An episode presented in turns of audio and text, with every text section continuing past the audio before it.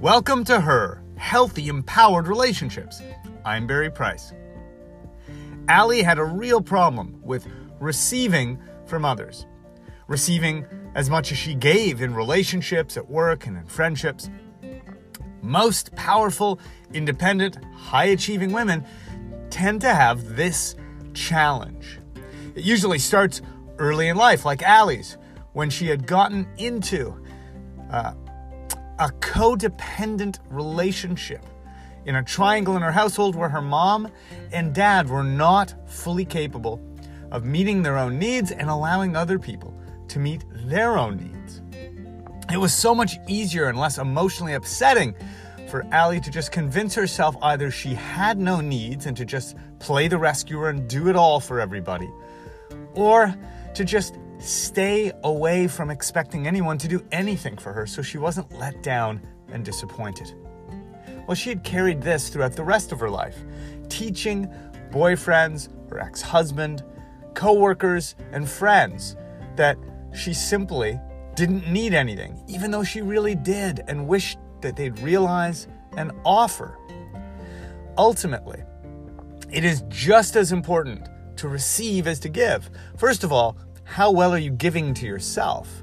Because if you're always giving to others and never giving to yourself, then you're going to get depleted and eventually resentful and eventually need to take a break from being around people. In order to have a healthy relationship, you need to be able to have a healthy balance of giving and receiving. So start practicing that by giving to yourself, giving to yourself in terms of time, attention, anytime you're torn between what someone else has asked of you or needs, or that you're afraid they need for them to keep liking you, and what you know you need, whether it's staying in to actually rest that night, or doing something that's healthy for yourself instead of trying to please them. Start there so that you can start to learn to receive from yourself. The next level is beginning to see expressing your needs as informing people, not asking, but just letting them know.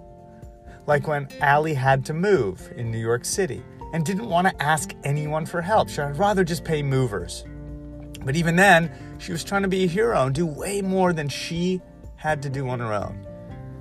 When she finally decided, I deserve help, I deserve to receive, not only did she call movers, but she let the friends around her that she really trusted know. Hey, it would be really helpful if you had some time to come help me move.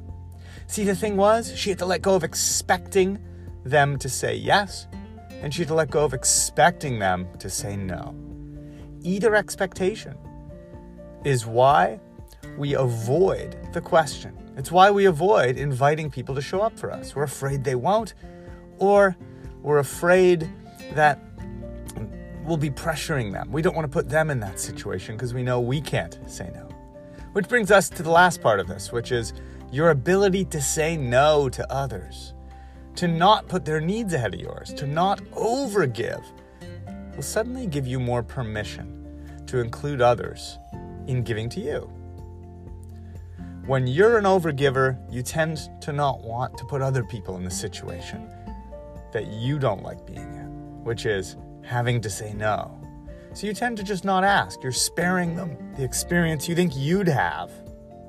The truth is, as you get better at saying no, you'll also get better at letting other people know what you need and allowing them to say yes. So today, ask yourself where do I really give to myself? And do I allow myself to receive?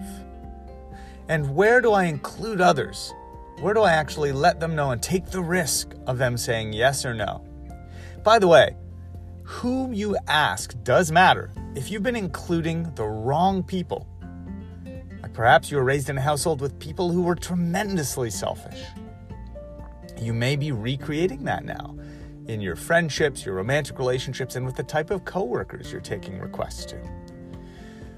Think about who you're asking and make sure you're asking someone that you know is a fair person.